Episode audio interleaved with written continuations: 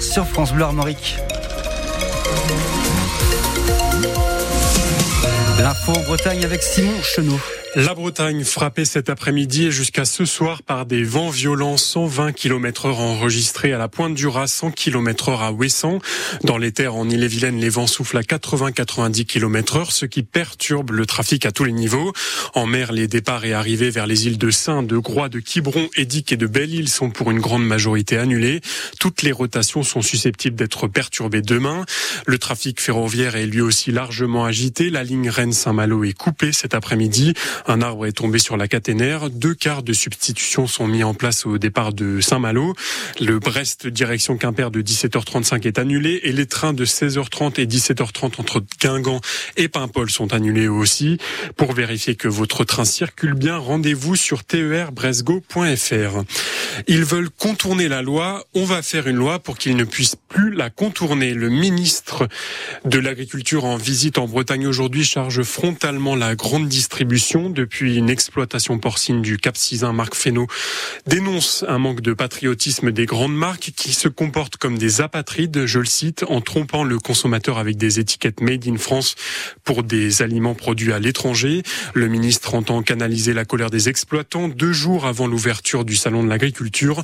60% des mesures annoncées pour simplifier le quotidien des agriculteurs et mieux reconnaître leur métier sont finalisées, a affirmé Marc Fesneau ce matin sur notre antenne. Les agriculteurs de la coordination rurale du Morbihan, eux, se mobiliseront demain matin à partir de 9h devant la sous-préfecture de Lorient. Ils entendent continuer à manifester leur mécontentement face aux excès de la politique agricole européenne et à l'inaction des pouvoirs publics, disent-ils. C'est au nom de ces inquiétudes du monde agricole que l'ONG Greenpeace a mené plusieurs actions en France aujourd'hui contre l'agro-industrie. À Bru, en Ille-et-Vilaine, les militants ont, démonté l'enseigne du groupe Avril. À Landerneau, dans le Finistère, Greenpeace a déboulonné l'enseigne du Leclerc. À la place, ils ont placardé une banderole Leclerc se gave, agriculteurs exploités. L'ONG demande au gouvernement une transition écologique très stricte du secteur. En foot, un exploit est-il possible ce soir au Pour le match entre le Stade Rennais et l'AC Milan. Match retour des 16e de finale de la Ligue Europa.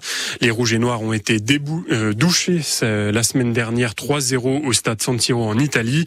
Les Rennais veulent leur revanche, nous disait l'attaquant Benjamin Bourigeau. Match à suivre sur votre antenne ce soir à partir de 18h. En mer, sur l'Arkea Ultimate Challenge, le leader de la course Charles Caudrelier est toujours à l'arrêt. Le skipper a fait escale aux Açores pour laisser passer une violente tempête. Le pilote du trimaran Maxi Edmond de Rothschild est à quelques jours, pas plus de Brest, la ligne d'arrivée de ce Tour du Monde en solitaire. Derrière lui, dans l'ordre, ce sont les skippers Thomas Coville, Armel Lecléache, Anthony Marchand et Éric Perron qui sont toujours dans la course.